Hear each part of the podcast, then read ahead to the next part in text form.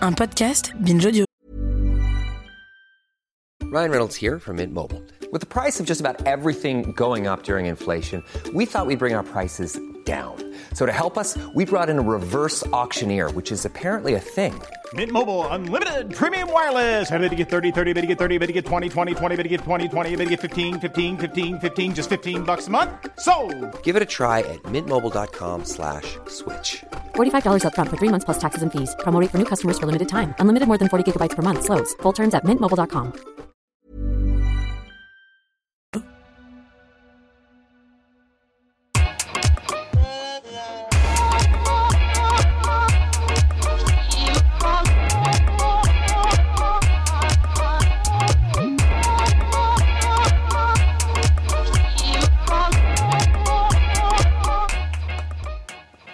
Bonjour Okaya. Bonjour Grace. Bienvenue dans ce nouvel épisode de Kif Taras, le podcast qui saute à pieds joints dans les questions raciales. Comme vous le savez, nous parlons ici sans complexe d'arabe, d'asiatique, de rome, de noir, de blanc.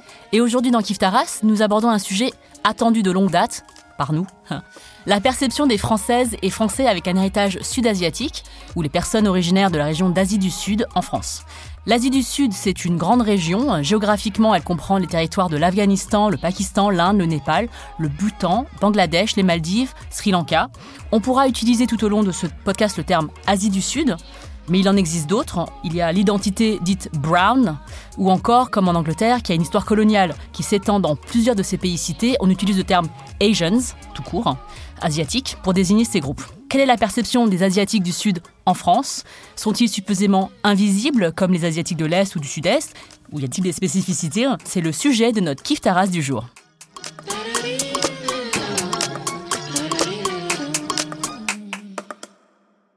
Et pour en parler, nous avons invité euh, Amanda Jacquel qui va nous faire part de son expérience et de son expertise sur la question. Salut Amanda. Bonjour Okaya, bonjour Grace. Merci d'être parmi nous. Euh, Amanda, tu es journaliste, reporter, vidéaste et photographe.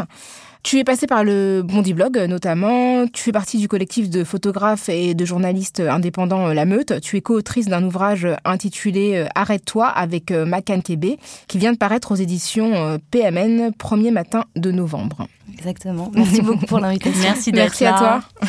Alors, dans Kif Taras, on a un petit rituel. On demande aux personnes qui se joignent à nous si elles se situent sur le plan racial et si oui, comment. Donc, moi, je suis perçue comme une femme asiatique et Rokaya comme une femme noire. Est-ce que toi, Manda, c'est une question qu'on t'a posée et si oui, comment tu te situes? Euh, Ouais, c'est une question bien sûr qu'on m'a posée et c'est une question à laquelle j'ai été confrontée en fait. Et je me sentais perçue comme indienne, enfin, on me percevait comme indienne, alors que moi-même, euh, en tant qu'adoptée, euh, la définition de qui je suis, de comment je me situe, elle est quand même très euh, très brouillée quoi. Et moi j'avais tendance à me situer plutôt, euh, je sais pas, dans l'hybridité, dans la fluidité, mais en fait ça veut pas dire grand chose, mais parce que j'avais aussi beaucoup de choses que je connaissais pas de moi, de mon héritage culturel, de mes racines. Et en fait petit à petit, en, en grandissant, ce qui est marrant, c'est qu'en France, dans ma famille blanche adoptive, euh, on me dit non mais t'es d'ici. Et en Inde, on me disait non mais t'es Desi. Desi, c'est un terme qui désigne toute la diaspora, toute la culture euh, de la diaspora euh, sud-asiatique. Et toi, du coup, est-ce que tu as évolué dans la manière dont tu te percevais ou pas? Parce que j'imagine aussi que ton rapport avec l'Inde, que tu connaissais pas au départ et que finalement tu as appris à connaître, est-ce que ça, ça, a changé ton rapport à toi-même et la manière dont tu te définis ou toujours pas? Ouais, bien sûr, ça a changé. Ma, construction identitaire, elle a bien sûr évolué. Et euh, je sais pas, je pense que euh, petite, j'avais tendance à me voir. Enfin, il y a ce truc quand tu es adopté de d'intégration qui est très fort quoi une, une, assignation à vraiment je pense que moi en tout cas pour moi l'adoption ça me faisait me sentir euh, il fallait vite que je m'intègre il fallait vraiment que je reste euh, discrète de peur aussi d'être à nouveau abandonnée à nouveau rejetée etc et en grandissant dans une famille blanche qui n'a, en plus en étant à la campagne, euh, les seuls racisés avec ma petite sœur adoptive, euh, je pense que j'avais pas tendance à, me considérer comme euh, racisée, quoi, en fait. Et, et d'ailleurs, ça s'est passé très tard, ma conscience du fait que quand j'aurais des enfants, ils seraient pas blancs, en fait. Ah oui, t'avais jamais projeté une maternité, enfin, tu t'étais jamais envisagée comme la maman d'enfants pas blancs. Non, ouais, pas du tout. Tellement c'était intégré euh, que dans ma famille, il y avait ce truc aussi un peu universaliste et un peu, je pense, d'amour euh, de parents adoptifs, de dire, en fait, vous êtes nos filles, on voit pas les couleurs. Euh, Enfin voilà, on, on parle pas de cette question raciale en fait. Et en fait, c'est en, en, sortant de ce village, et pourtant un village quand même qui vote quand même majoritairement à l'extrême droite ou euh, bien à droite, Et en arrivant dans des villes où c'est censé être plus mixte, que dans le regard des autres, j'ai eu ce renvoi à mes origines indiennes. C'est ça que tu dis, tu dis, j'ai été rattrapée par mes origines.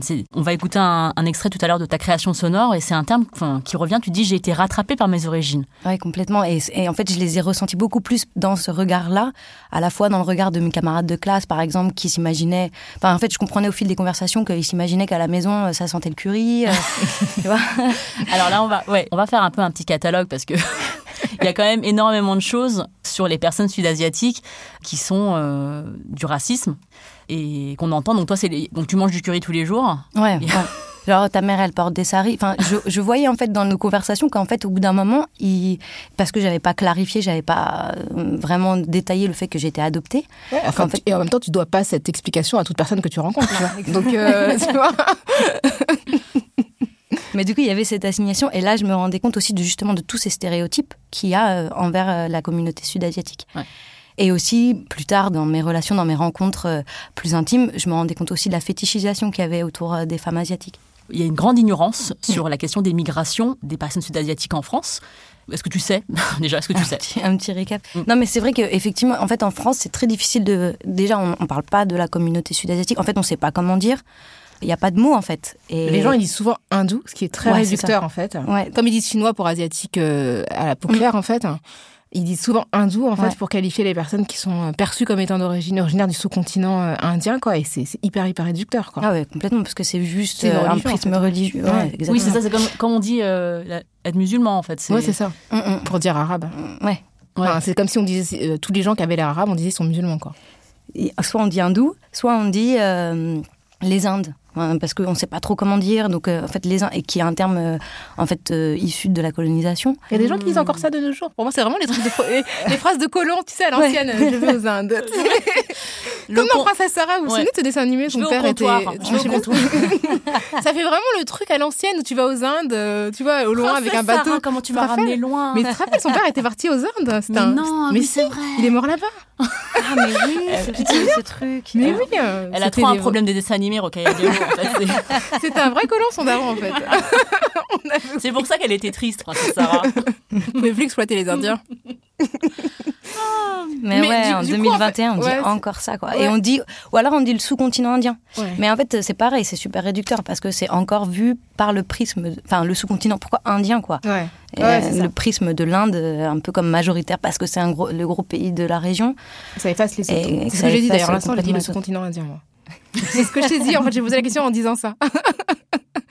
le truc qui m'intéresse, c'est que c'est vrai qu'il y a une vraie invisibilité de la présence des personnes d'origine euh, originaire euh, d'Asie du Sud, en fait, en France, mais aussi parce qu'il n'y a même pas de représentation. C'est-à-dire qu'il n'y a pas de personnes connues, à part, euh, tu vois, certains journalistes, etc. Mm. Mais il y a très peu de personnes connues, genre des stars, en fait, qui ont ce type de, traits qui sont associés, mmh. tu vois, à l'Asie du Sud. Et du coup, je crois que j'ai vraiment le sentiment que même l'idée qu'une personne avec, euh, tu vois, qui soit originaire de cet espace-là, de l'Asie du Sud, et qui soit complètement française, n'est même pas très présente. Tu vois ce que je veux dire? C'est-à-dire que même cette, je trouve qu'on est même loin dans la présentation des Français. On dit souvent les Noirs, les Arabes, un peu les Asiatiques, mmh. mais on parle pas forcément. Quand on parle asiatique, on pense pas aux Asiatiques d'Asie du Sud. Et je trouve que même la représentation du, des Français originaires d'Inde du Sud est très très faible, tu vois. Et j'ai déjà entendu, euh, non mais t'es pas asiatique, euh, t'es indienne. Hein, et en fait, euh, ouais, il y, a, un espèce de manque. Ben, il y a clairement en fait un manque euh, de représentation, et ça se ressent vachement justement dans le langage, quoi. Et comme on disait là, il n'y a pas de mots. Enfin, sud-asiatique, nous on le dit là dans cette émission-là, mais en fait, en règle générale, c'est même. Je pense qu'on parle à n'importe qui dans la rue de la communauté sud-asiatique, on ne sait pas trop ce que ça veut dire, quoi. Mm. Alors qu'en Angleterre, pour le coup, il y a des mots pour désigner, bah, justement, brown. Déjà, pour moi, je savais pas comment me tu vois, dans le détail, où je dis, si je me définis, je me dis, je suis racisée, mais en fait, je peux pas aller au-delà. Dû, pendant longtemps, je pouvais pas aller au-delà de ce terme-là, en fait. Et parce qu'il n'y a pas de mots, euh, il y a pas de mots francophones en fait. je trouve que la terminologie est hyper importante, surtout pour se désigner. C'est pour ça qu'on pose cette question de est-ce que tu te définis, pourquoi, enfin comment tu te définirais? Parce que je trouve ça assez singulier que le mot asiatique n'a pas la même, ne recouvre pas la même réalité géographique en fonction que tu, tu es en Angleterre ou en France, alors que bon, Angleterre-France c'est quand même très très proche, on va, on va être d'accord là-dessus. Et donc en Angleterre, être Asians, c'est toi. Mm. Et en France, être asiatique, ce serait moi. Donc euh, ça veut dire qu'on est, défini par les autres. On est défini par, la colonisation, par, l'histoire. et ça, c'est problématique, euh, mm. de fait. Moi, depuis peu, j'utilise le mot est asiatique. Ou sud-est asiatique parce que je suis un peu les deux vu que euh, les Chinois du Cambodge que sont mes parents, euh, ça recouvre ces réalités-là. Mais c'est très récent chez moi. Je me suis dit mais oui, mais je peux pas dire asiatique parce que, euh, enfin, je peux dire asiatique, mais si je veux être plus précise, je dirais est asiatique parce que si je veux pas invisibiliser les personnes sud-asiatiques ou en m'appropriant un terme qui serait global et qui serait voilà l'équivalent de chinois, et eh ben j'utilise ce terme-là. Mais c'est vrai que c'est très récent. Et j'avais reçu une question à laquelle j'avais répondu pour la dose dans, dans d'une personne qui était originaire aussi euh, d'Asie du Sud, qui demandait s'ils pouvaient se définir comme noirs. Comme en fait, ils ont souvent la peau hmm. sombre et qui une peau, en réalité, la carnation, c'est la même que beaucoup de personnes originaires d'Afrique. Et du coup, c'est vrai que tu es noir physiquement, mais est-ce que tu es noir politiquement? C'est une question, hmm. enfin, qu'on peut se poser. Mais est-ce que toi, tu te l'es déjà posé, justement, te demander si tu pouvais t'assimiler au groupe noir, étant donné que tu avais la peau noire, hmm. enfin, ou marron foncé, on va dire alors que l'histoire des Noirs, c'est l'histoire surtout de la déportation euh, du mm. continent africain depuis les... Et parce que Vikash mm. Dorassou, qu'on a reçu aussi euh, dans, dans l'émission Kiftaras, il se définit comme noir et il est euh, d'origine indienne de Maurice. Oui, c'est ça, de, l'île Maurice. Et, c'est pareil, je pense à Erika Barretz aussi, qui était ministre des Outre-mer à un moment, qui est réunionnaise, et qui a un type, en tout cas, de, de personne qui est originaire de l'Asie du Sud. Je me souviens qu'il y avait une polémique de racisme en France et qu'elle était députée à l'époque. elle a pris la parole et elle s'est définie en tant que femme noire. Et du coup, je me suis dit, est-ce que c'est parce qu'elle est de la Réunion et que la Réunion, c'est à côté de l'Afrique Et que du coup, ça redéfinit forcément géographiquement, mm. euh, tu vois, comment tu te positionnes par rapport au monde. Mais c'était super intéressant aussi. Quoi. Mm, mm. ouais, mais je me suis carrément posé cette question à un moment donné. Mais aussi parce qu'il n'y a pas de mots en, français, parce que c'est pas des, des problématiques, j'ai l'impression, qui sont accessibles, en tout cas, enfin, dont on discute quoi, souvent. Mm-hmm et aussi parce que euh, en arrivant en Inde, j'ai eu le, truc inverse où en Inde il y a aussi une très forte, il y a un très fort colorisme. Mhm. Et moi, pour l'Inde, je crois que j'ai plutôt une couleur de peau bien foncée, quoi.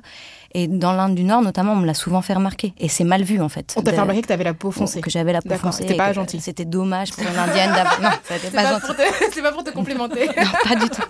Non, genre, ma voisine, elle me disait euh, T'es mignonne, mais c'est dommage que t'aies la peau si foncée, quoi. Et il y a des mots, euh, des kala pour, pour désigner ouais, euh, des personnes à, la peau foncée, à la peau noire.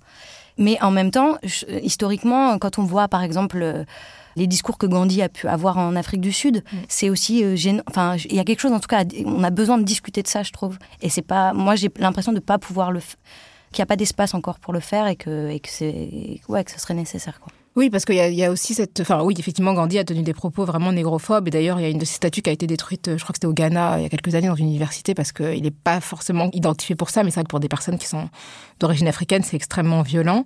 Mais euh, du coup, c'est vrai que tu es asiatique comme Grâce asiatique, mais en fait, euh, ta couleur de peau est plus proche de la mienne que de celle de Grâce. Donc, euh, du coup, ça, pose plein de questions sur. bon, on sait que les catégories raciales sont fictives, mais du coup, ça interroge aussi de nous-mêmes nous laisser enfermer dans des catégorisations qui sont liées à la mmh. colonisation. Qu'est-ce que finalement on reconnaît en se désignant comme ça. Quoi. Surtout qu'il y a des violences qui sont spécifiques aux personnes sud-asiatiques. D'ailleurs, en Angleterre, où l'immigration sud-asiatique est, plus forte, il y a eu dans les années 60, 70 énormément de violences, de morts. Euh, il y a eu ce qu'on appelait euh, le Paki bashing, donc Paki pour euh, les personnes pakistanaises. Et donc, ça a été vraiment une terrible euh, période pour euh, les Anglais, enfin les, personnes anglaises aux origines euh, sud-asiatiques. Donc, ce sont des, violences qui sont spécifiques aux personnes issues de ces migrations-là. Mm, mm. Est-ce qu'en France, il y a une histoire d'immigration sud-asiatique ou est-ce que c'est difficile? Moi, j'ai cherché un peu. C'est vrai que j'ai pas. Ouais, moi aussi, j'ai cherché un peu. J'ai vu vite fait des travaux. Et effectivement, ouais, euh, enfin, en fait, il y a une migration forte de la communauté sud-asiatique. Mais encore une fois, on voit le manque de connaissance de la France ou alors le besoin de simplifier les choses. Puis il y, a des villes qui ont des fortes communautés, comme je pense par exemple à la Courneuve, où tu as une énorme communauté tamoule. Euh, ouais. Tu vois, tu as quand même des mmh. localisations où effectivement, tu as vraiment. Euh, beaucoup de gens originaires du Sri Lanka, mm, etc., mm. dans certains endroits euh, en, Ile-de-France ou ailleurs. Et puis après, je pense qu'il y a aussi cette histoire de l'engagement, c'est-à-dire que toutes les populations qui étaient euh, originaires, notamment d'Inde, qui ont été engagées, en fait, après l'esclavage, on a créé un statut intermédiaire pour continuer à exploiter en fait les territoires, etc., notamment à la Réunion et dans les Caraïbes, donc Martinique, Guadeloupe, où des gens sont, ont été déportés, on va dire, en tout cas ont immigré volontairement, on va dire ça entre guillemets, dans ces territoires-là et du coup sont engagés, mais sont aujourd'hui des Français qui ont des traits qu'on peut associer à l'Asie du Sud, mais en même mm. temps qui sont martiniquais, guadeloupéens, réunionnais. Du coup, on a quand même une histoire avec euh, des gens originaires du sous-continent indien, mais ils sont complètement invisibilisés mm. par euh, des catégorisations qui sont très très simplistes, quoi. Mm, et justement, même pour euh, en fait recenser, là dans les travaux que j'ai pu trouver sur Internet, l'Insee par exemple a du mal à prendre en compte à établir des chiffres parce que euh, elle prend pas en compte par exemple les personnes qui viennent de Guadeloupe, de Martinique, des personnes originaires du sud de l'Asie, qui viennent de la Guadeloupe et de la Martinique. Elle prend pas en compte les personnes indo-mauriciennes, les Maldives, la Réunion. Du coup, les, chiffres, ils sont un peu biaisés, mais il y, en a quand même certains. Et on, voit que les migrations, elles sont de la, venant de l'Asie du Sud, elles sont très fortes dans les années 70, à un moment où en Angleterre aussi, il y a un durcissement des politiques migratoires, et à un moment où le Bangladesh devient aussi un État à part entière. Et puis ensuite, euh, euh, beaucoup de, de, migration euh, en termes d'asile politique, notamment avec les guerres au Sri Lanka, avec le génocide tamoul au Sri Lanka. Et voilà. Je ne sais pas si vous voulez que je rentre dans le détail des chiffres, parce que c'est peut-être un peu. Je sais pas. Est-ce qu'il y a une, une, un chiffre approximatif des personnes sud-asiatiques en France? Parce que moi, par exemple, les personnes est-asiatiques, chinoises, sud, Asie du Sud-Est, on tourne autour du million. Mais c'est très approximatif. C'est comme tu dis, c'est qu'on ne prend pas en compte euh, les enfants de ces personnes-là qui seraient nés sur le territoire français. C'est des associations qui portent des chiffres parce que c'est leur, leurs estimations, mais on ne sait pas du tout si c'est exact ou voilà. Donc euh, j'ai trouvé plusieurs chiffres en fait, mais c'est pareil quoi, c'est toujours euh, des approximations. Il y a aussi beaucoup de migrations qui se font clandestinement, donc en fait euh, voilà les chiffres évidemment ils sont pas disponibles quoi. Mais en gros en 2009 à peu près c'était estimé entre 80 000 et 100 000 personnes venant du, Sri Lanka, de la communauté sri lankaise. Ensuite, entre 70 000 et 100 000 personnes venant de l'Inde. 50 euh, 000 personnes venant du Pakistan, 50 000 euh, Indo-Mauriciens et 10 000 euh, Bangladeshis, à peu près.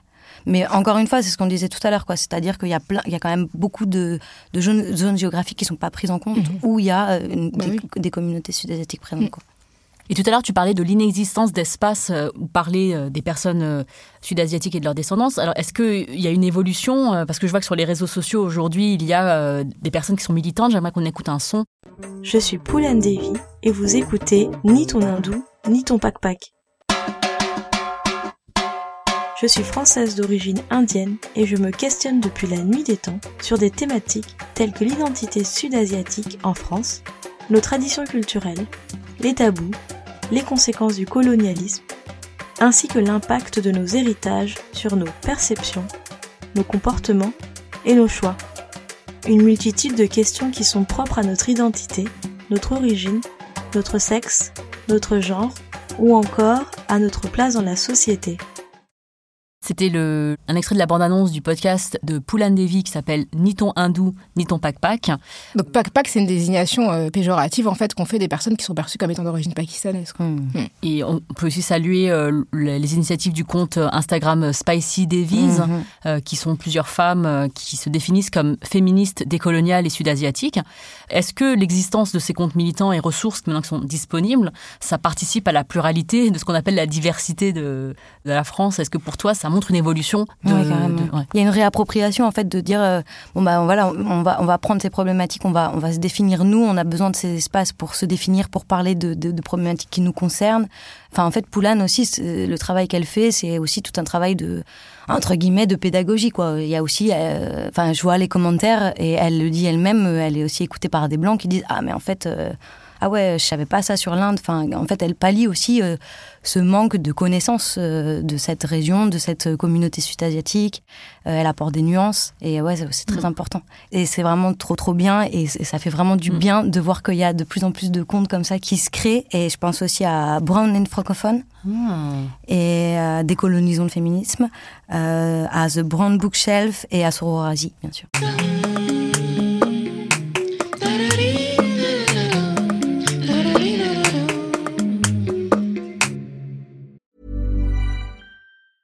There's never been a faster or easier way to start your weight loss journey than with PlushCare. PlushCare accepts most insurance plans and gives you online access to board-certified physicians who can prescribe FDA-approved weight loss medications like Wigovi and Zepbound for those who qualify. Take charge of your health and speak with a board-certified physician about a weight loss plan that's right for you. Get started today at plushcare.com slash weight loss. That's plushcare.com slash weight loss. plushcare.com slash weight loss.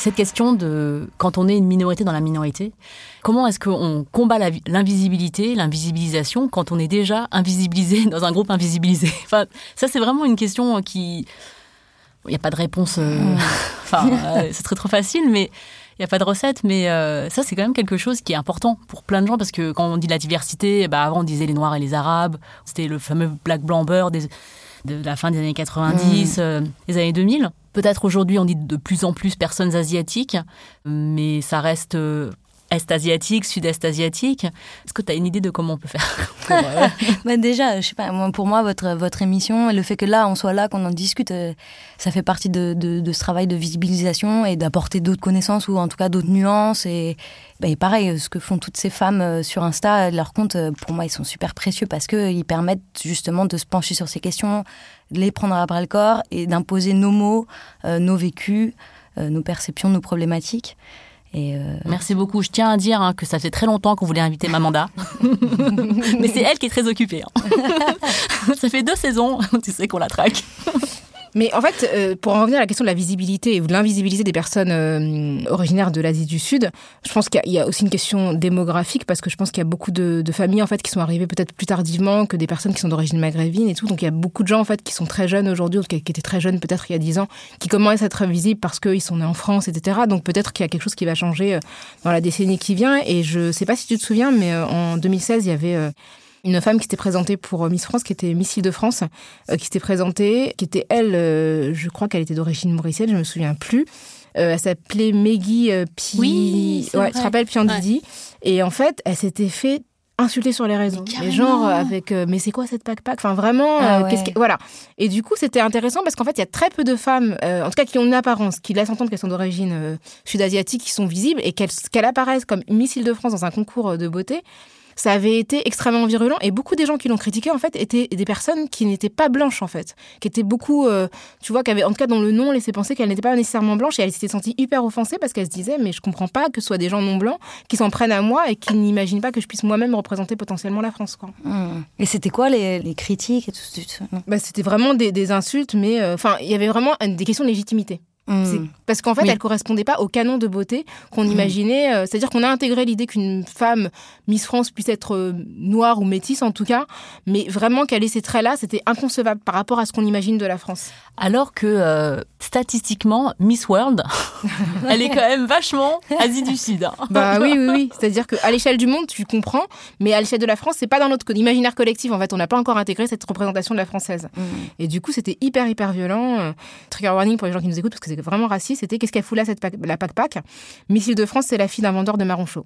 Alors, Ce genre de truc bah, habituel. Hyper euh, violent. ouais, hyper ouais. violent et elle, elle avait super mal vécu quoi. Normal.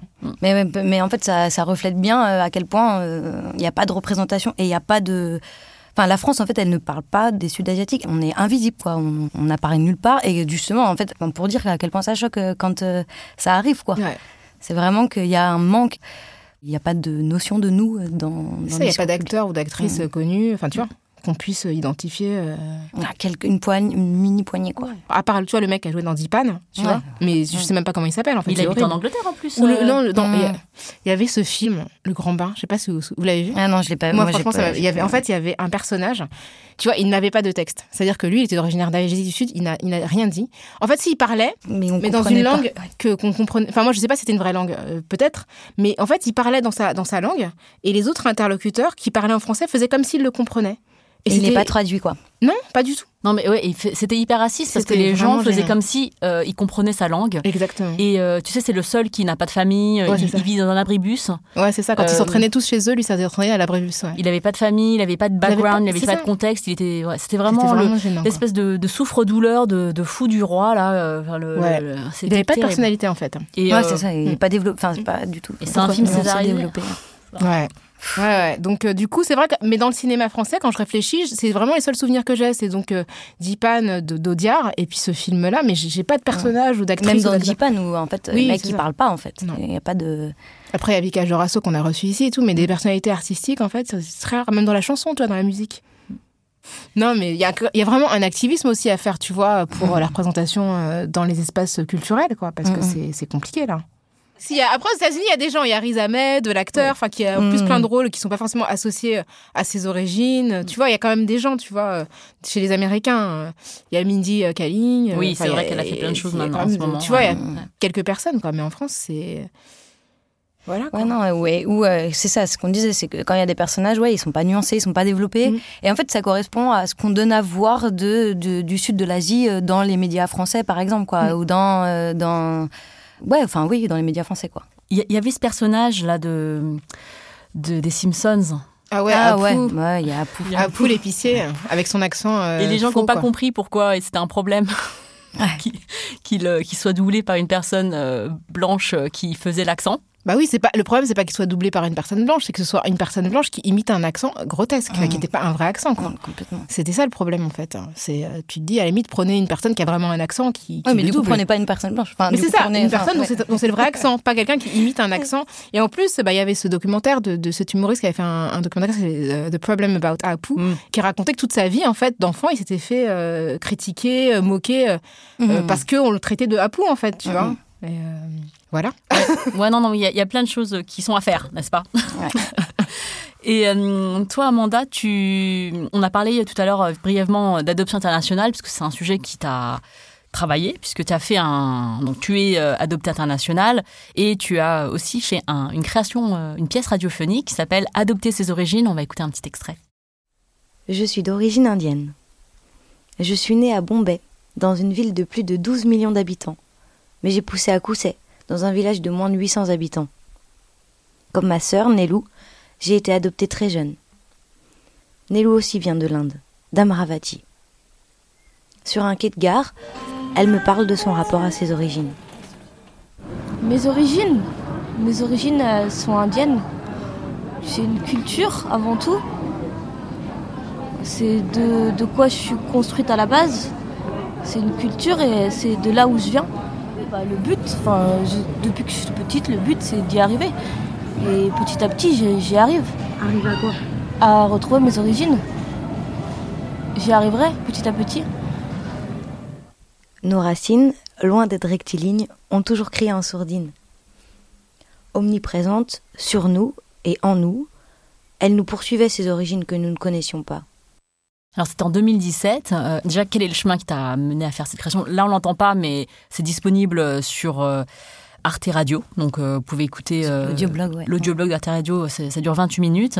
Tu donnes la parole aussi à ta mère euh, euh, adoptive, euh, donc blanche, et, aussi à ta sœur. Donc, on entend là dans le euh, dans l'extrait. Tu dis que je ressens l'Inde jusqu'au bout de mon feuillage. c'est hyper joli. Euh, Est-ce que euh, Qu'est-ce qui t'a mené à faire ce travail Et ensuite, est-ce que tu peux nous raconter euh, le voyage que tu as fait en Inde? Je pense que ce qui m'a amené à, faire cette création sonore, c'est justement en grandissant le, regard des autres et le fait que je me sentais rattrapée par mes origines et que je me sentais euh, sans cesse rattachée à l'Inde dans le regard des autres en fait. Et que je me suis dit en fait euh, comment moi je me situe euh, par rapport à l'Inde, comment ma sœur aussi elle se situe. Et puis en fait depuis petite, euh, il y avait aussi euh, tout ce fantasme, je pense que nous aussi on avait de l'Inde. Et l'accès qu'on avait à l'Inde par ce qui était disponible en France et ce que ma mère essayait de parce qu'on a eu la chance cette chance enfin pour moi c'était une chance que ma mère adoptive nous garde ce lien entre l'Inde et nous. Mais bon en connaissant en fait très peu de choses du pays parce qu'elle-même était jamais allée là-bas et du coup, je pense qu'on a aussi eu accès à l'Inde par ces clichés qu'il y a en France, en fait. Et par aussi, euh, justement, ce manque de, euh, d'approfondissement, euh, de, enfin, tout ce dont on parlait là jusqu'alors, quoi. Et bref, en fait, moi, j'avais envie, avec cette création sonore, de, de questionner à la fois, quand on a adopté, qu'est-ce que ça induit dans notre construction identitaire, qu'est-ce que ça induit dans, euh, dans nos traumatismes, dans nos rapports, comment on perçoit notre pays d'origine. Euh, en fait, redire aussi que l'adoption, c'est aussi une migration, notamment pour ma, petite sœur, elle le vit vraiment comme ça. En tout cas, à ce moment-là, quand elle m'en parle, elle le vivait vraiment comme ça, comme une migration forcée, en fait. Et j'avais envie de parler de tout ça avec elle. Et aussi avec ma mère, quoi. Comment elle, elle se plaçait dans ce processus-là où, en fait, euh, sa démarche a fait qu'on a été déplacé de notre pays d'origine jusqu'ici et comment elle, elle, euh, se situait par rapport à ça, comment elle, euh, elle voyait aussi euh, sa place au sein de, du triptyque avec nos mères biologiques, etc. Enfin, j'avais pas l'impression aussi de pouvoir, euh, à cette époque-là, trop entendre de paroles d'adoptés. Enfin, en fait, j'ai pendant longtemps, je pense que là, ça fait quelques années quand même que de plus en plus on entend et ça fait du bien la parole des, des adoptés adultes. Mais en grandissant, j'avais vraiment l'impression quand on parlait d'adoption, c'était souvent par le prisme des adoptants, euh, le parcours du combattant pour adopter un enfant. Et puis euh, voilà aussi l'adoption, euh, bien Amandine Gay le dit très bien, c'était aussi quand on parlait de l'adoption et des adoptés, c'était l'enfant quoi. C'était pas l'adulte, la personne devenue adulte quoi. Et voilà, c'était tout ça que j'avais envie de creuser aussi dans cette création. Tout à l'heure, tu évoquais le fait que tu avais vraiment, étant plus jeune, une volonté d'intégration forte. Est-ce que ça générait chez toi peut-être un rejet de tes origines ou des envies de déni par rapport à quelque chose qui te, justement, euh, te singularisait par rapport euh, à une partie de ta famille ou pas du tout? Non, j'ai pas eu l'impression de, de rejeter l'Inde, mais parce que je pense aussi qu'il y a un truc euh, où l'Inde en France, c'est un peu. Enfin, j'ai jamais. Dans ce qu'on me renvoie comme stéréotype, euh, c'est jamais euh, tu poses problème. Mhm. Enfin, je pense contrairement à d'autres communautés, il y a aussi cette idée de communauté invisible, discrète, un peu modèle. Et du coup, je pense que ça a aussi participé au fait que je, peut-être que je, au contraire, si on m'avait renvoyé ces images plus violentes, j'aurais, enfin, en tout cas, violentes d'une autre, d'une autre façon, j'aurais peut-être euh, rejeté quelque part euh, ça. Mais non, j'ai- je crois, je crois pas avoir, euh, avoir eu ce truc-là. On avait reçu euh, ici euh, Dewey Bourguin qui euh, nous a parlé de l'adoption internationale euh, transraciale euh, en tant qu'adoptée adulte euh, d'origine sud-coréenne. Elle nous avait aussi parlé de ce syndrome du, sauveur blanc qui est exacerbé dans la question de l'adoption transraciale. Est-ce que pour euh, une personne originaire d'Inde qui est adoptée, ce serait pas exacerbé par aussi la perception misérabiliste qu'on a euh, du pays, comme la Corée hein, Mais l'Inde, il y y, a vraiment cette image euh, de pauvreté, de euh, les violences sexistes et sexuelles exercées sur les femmes, euh, slumdog millionnaire. Mmh, c'est clair. Voilà. Est-ce que ça, ça contribue aussi à se dire oh les pauvres petits? Parce que je vois ta mère dans le dans le documentaire, elle, je crois qu'elle elle est au supermarché, quelqu'un lui dit euh, elles sont sœurs ou euh, ou vous les avez trouvées. Enfin, je sais Vous plus. les avez trouvés dans quel rayon euh, Oh là là, mais quel enfer Mm. Et ouais, ouais, ouais, non, mais je pense qu'il y a clairement quoi, il y a, il y a quand même un truc de, enfin moi que je ressentais euh, notamment dans, dans quand on discutait d'adoption avec les autres ou quand ils se rendaient compte que j'étais adoptée, de trucs. euh, en fait, t'es censé exprimer de la gratitude envers tes parents, quoi. Tu devrais te rendre compte que t'es chanceuse d'être là, tu devrais te rendre compte que t'as de la chance, t'aurais pu grandir en Inde, dans t'aurais été pauvre, là tu te serais déjà trou- retrouvé à travailler. euh, Puis il y a aussi tous ces stéréotypes de oui, l'Inde c'est le pays où euh, les enfants ils travaillent, les enfants ils sont dans la rue, ils font la manche. euh, Oui, les femmes elles sont passives, c'est des victimes, il y a des crimes atroces, et ce qui est le cas. Et d'ailleurs, c'est aussi quelque chose que j'ai retrouvé en, retournant en Inde, en, faisant des recherches sur ma mère biologique. Par exemple, dans l'orphelinat, je suis retournée dans mon orphelinat, et c'est un orphelinat chrétien, enfin issu des missionnaires de la charité en lien avec Mère Teresa, etc. Et les sœurs là-bas me disaient, euh, mais en fait, pourquoi t'es là et pourquoi tu veux des informations alors que euh, t'as la chance d'avoir été dans une famille où on t'a bien élevé, t'as eu accès à l'école, ce que t'aurais pas eu, euh, t'aurais pas eu ce- cette chance-là ici?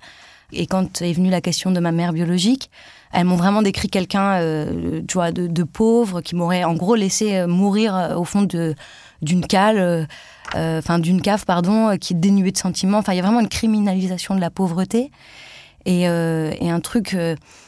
Euh, un espèce de stéréotype, les femmes pauvres en Inde ne savent pas prendre soin de leurs enfants, ou euh, il il y a quelque chose comme ça. Et du coup, le pendant de ça, oui, c'est il y a un peu ce syndrome du sauveur blanc qui est présent dans les discours quand on parle d'adoption euh, trans, euh, transnationale.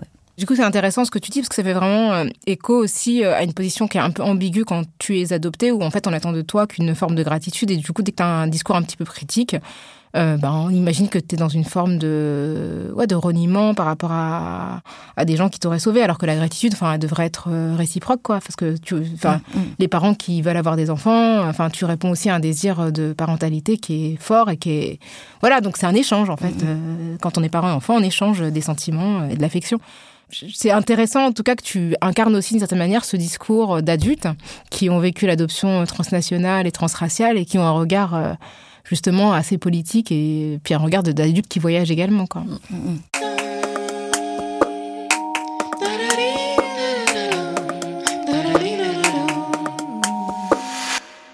Ouais, en tant que journaliste, tu es attentive au rôle des médias dans euh, les préjugés qui sont développés sur l'Inde et qui sont euh, d'une certaine manière diffusés à l'international. Est-ce que tu peux nous parler de ce travail que tu as fait sur leur présentation et de l'impact que ça a euh, localement aussi en Inde?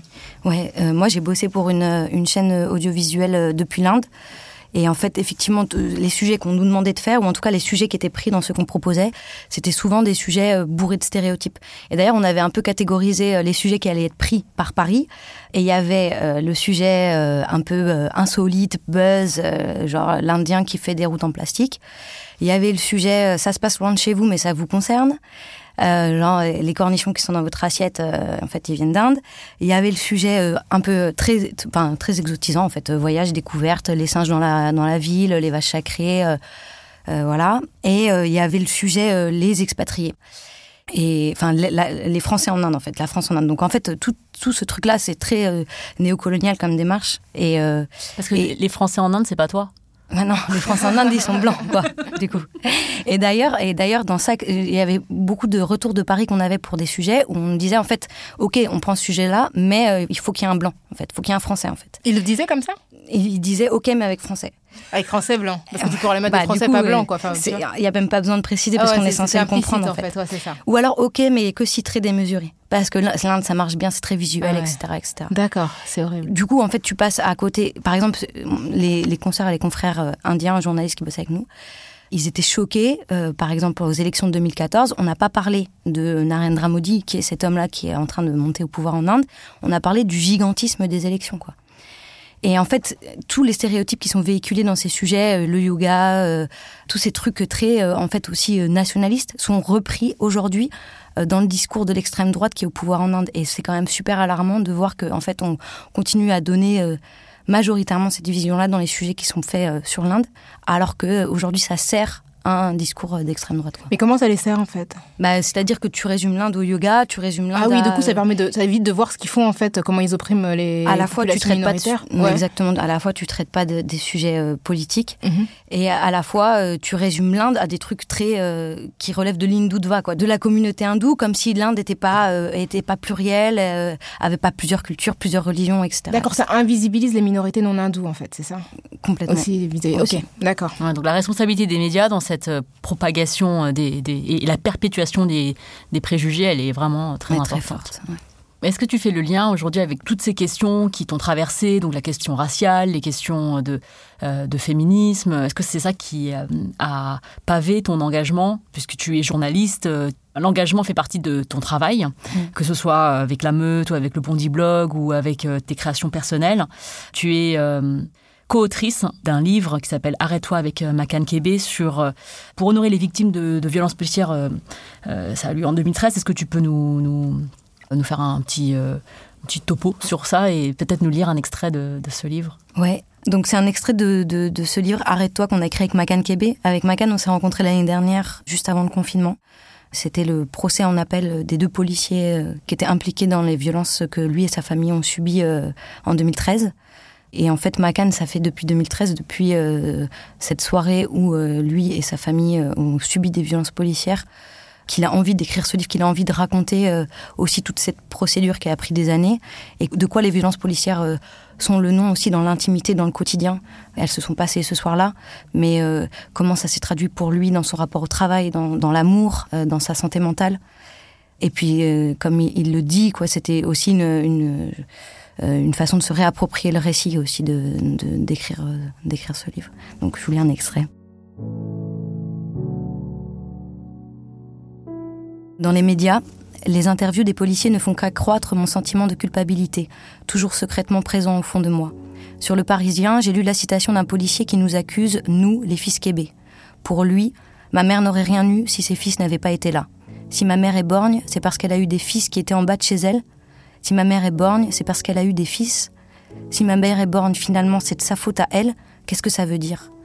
Sans nous connaître, sans être au fait des épreuves que ma famille a déjà dû traverser, sans savoir quel jeune homme je suis, comment l'opinion publique peut-elle penser quelque chose de moi? Qu'elle s'imagine que toute cette histoire est de ma faute et que j'ai pu être violent avec quelqu'un me fait profondément culpabiliser. J'ai honte de ce qu'ils peuvent s'inventer, j'ai honte de moi-même alors que je n'ai rien fait. Ces quelques expériences publiques et médiatiques me donnent l'impression que notre histoire vaut la peine d'être racontée. Voir que des journalistes se déplacent et prennent en compte ma parole confirme mon sentiment. Tout n'est peut-être pas joué d'avance, il y a matière à discussion. Je vois dans les yeux de ceux qui nous écoutent que je ne suis pas cataloguée d'entrée de jeu comme une petite frappe qui a caillassé des policiers. Ma parole peut valoir quelque chose par rapport à la leur. J'ai le droit d'être présumé innocent face à leur accusation de violence. Leur présence me prouve que les violences que j'ai vécues et celles que ma famille tout entière vit encore au quotidien méritent une attention, si ce n'est une indignation collective. En somme, que cette histoire est tout sauf banale. Pouvoir prendre la parole en public, rétablir l'équilibre, raconter avec justesse l'erreur et les violences policières me décharge un peu. J'ai tout ce poids sur le dos, mon frère a pris une balle pour moi et ma mère a perdu un œil pour me défendre, et c'est moi qu'on accuse de violence. Avec le cabinet d'avocats, nous refusons d'être jugés en correctionnel, nous décidons d'aller aux assises. C'est un jury populaire qui tranchera entre notre culpabilité et la responsabilité de la police, la légitimité de leur recours à la violence. Nous sommes convaincus que ce genre d'affaires doit faire l'objet d'un débat public, qu'elle doit être jugée par le peuple, puisqu'elle nous concerne, nous, le peuple.